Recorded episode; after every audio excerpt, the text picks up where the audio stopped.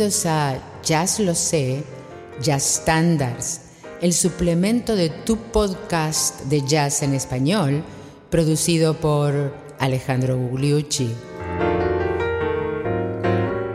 I Got It Bad de Duke Ellington.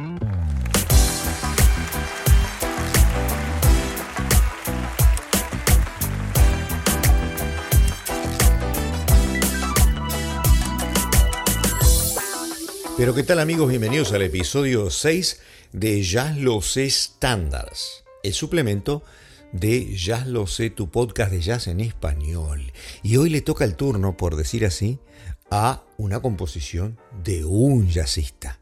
Y qué más grande que Duke Ellington.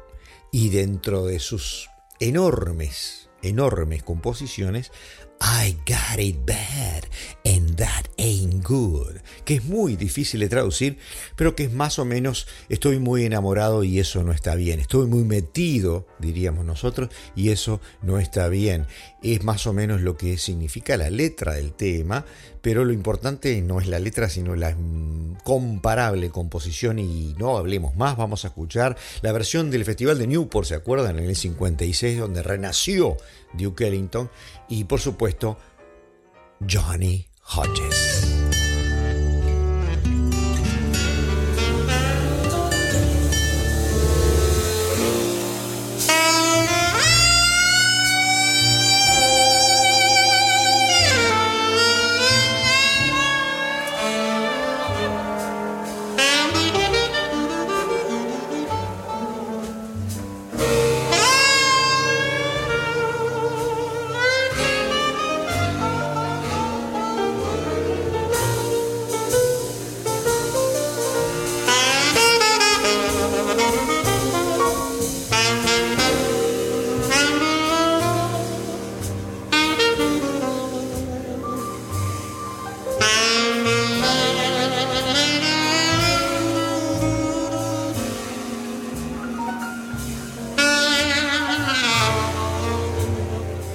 Si uno no se estremece con esta simple exposición del tema de Johnny Hodges, es porque no tiene alma, diría uno, ¿no? El tema, el tema fue compuesto por Duke Ellington y le puso letra Paul Francis Webster más tarde. Eh, en el año 41, cuando eh, Ellington estaba en su mejor época, ¿no? Tenía una banda impresionante, componía y grababa en forma prolífica, aparecía en películas, tocaba como participante en eh, ayudando a sus, a sus músicos a tener sus propios grupos individuales y había eh, compuesto la música para un show que se llamaba Jump for Joy, Salten por la Alegría, ¿no? que iba a, a, tener su premiere en el Mayan Theater en Los Ángeles en el verano del 41. Y lamentablemente fue un flop, no funcionó muy bien el show, pero dentro de los tres temas importantes que tenía para el show estaba I Got It Bad. Y ahí se disparó. El tema se disparó de una manera increíble porque además de tener ese rango impresionante de más de una octava, es un tema que es difícil para un cantante, ¿no? Estaba pensado para un tema musical más que nada. En, en la primera estrofa prácticamente tiene un atractivo para los jazzistas que es incomparable. Lo cantaba eh, cuando lo grabó en la primera vez el gran eh, Duke Ellington, la cantante Ivy Anderson, pero por supuesto que fue la manera de expresarse y de eh, pasar a, la fama estremecedora que como les digo es el saxo alto de Johnny Hodges en este tema en particular. Vamos a escucharlo por el Duque con Ella en la parte cantada, ¿verdad?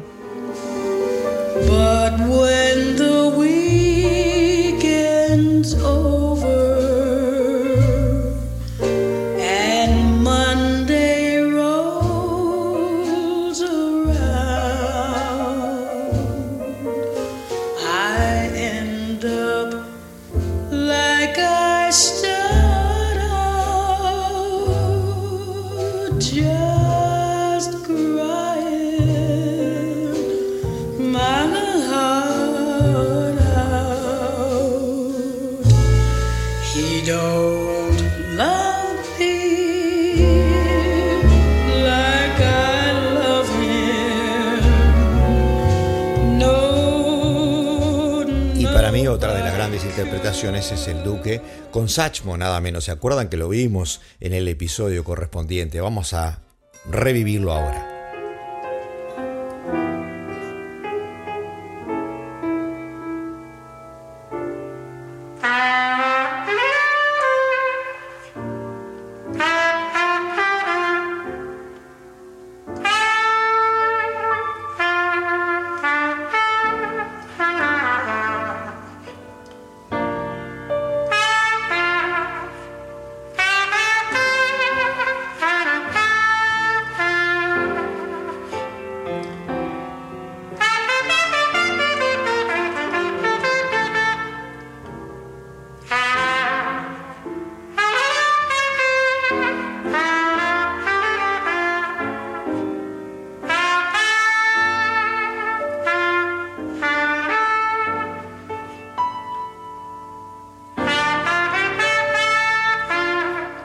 Magistral el sonido de estos dos maestros. Vamos a escucharlo en versión de saxo, un saxofonista blanco, Sud Sims, impresionante. ¿Se acuerdan de la orquesta de Woody Herman? Con una sensibilidad muy particular, este, algo entre, digamos, entre, entre Stan Getz y Coleman Hawkins estaría eh, posicionado el gran Sud Sims. Vamos a escucharlo.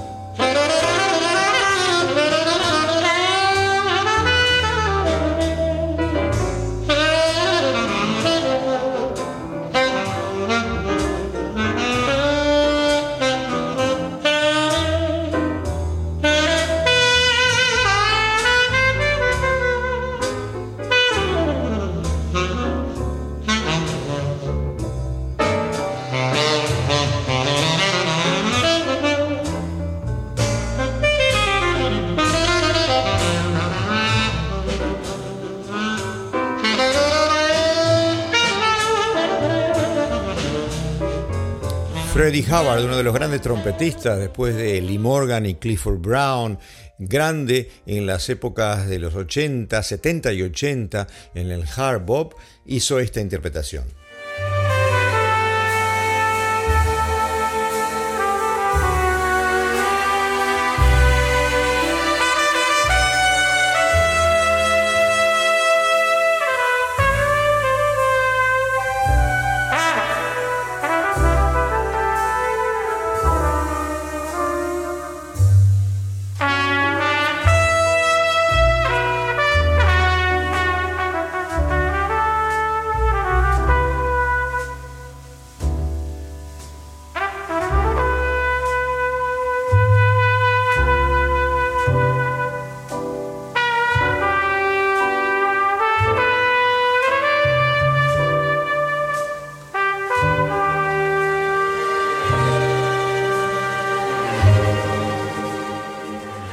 Enojen, es un poco meloso, pero era una cosa frecuente y el tema se presta para ello de grabar eh, un saxo o una trompeta con cuerdas con mayor o menor éxito de acuerdo a los arreglos. Por ejemplo, lo empezó Gran Charlie Parker con cuerdas, ¿verdad? Ya lo hemos escuchado, lo hizo Lee Morgan, lo hizo Clifford Brown y lo hizo Freddie Hubbard en este caso con este tema.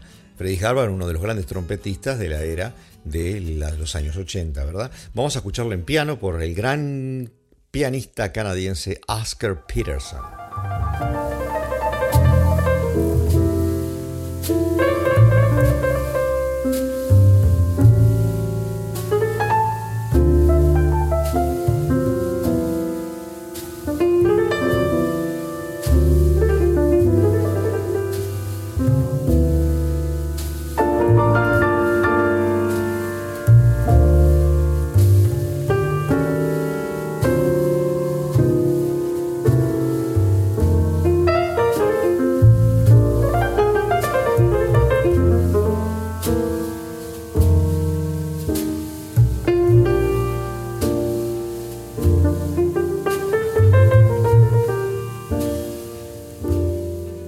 Hablando de pianistas, la gran Nina Simone, o Nina Simone, como se dice por allá, en su interpretación. ¿Qué les parece?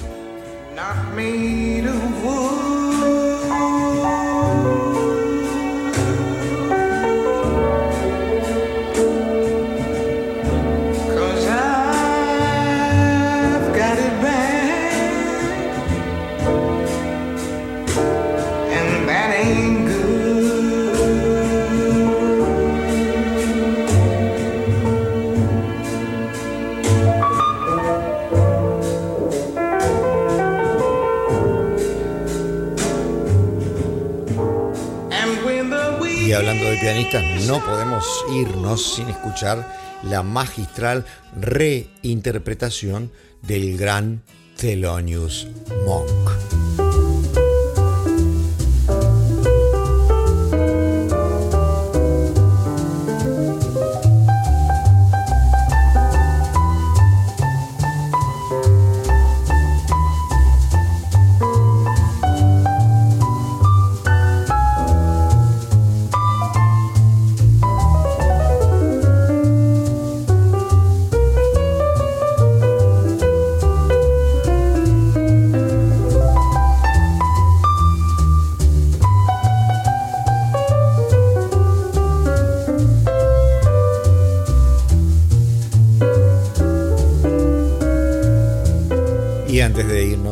La magistral versión cantada y pianística de el gran Nat King Cole.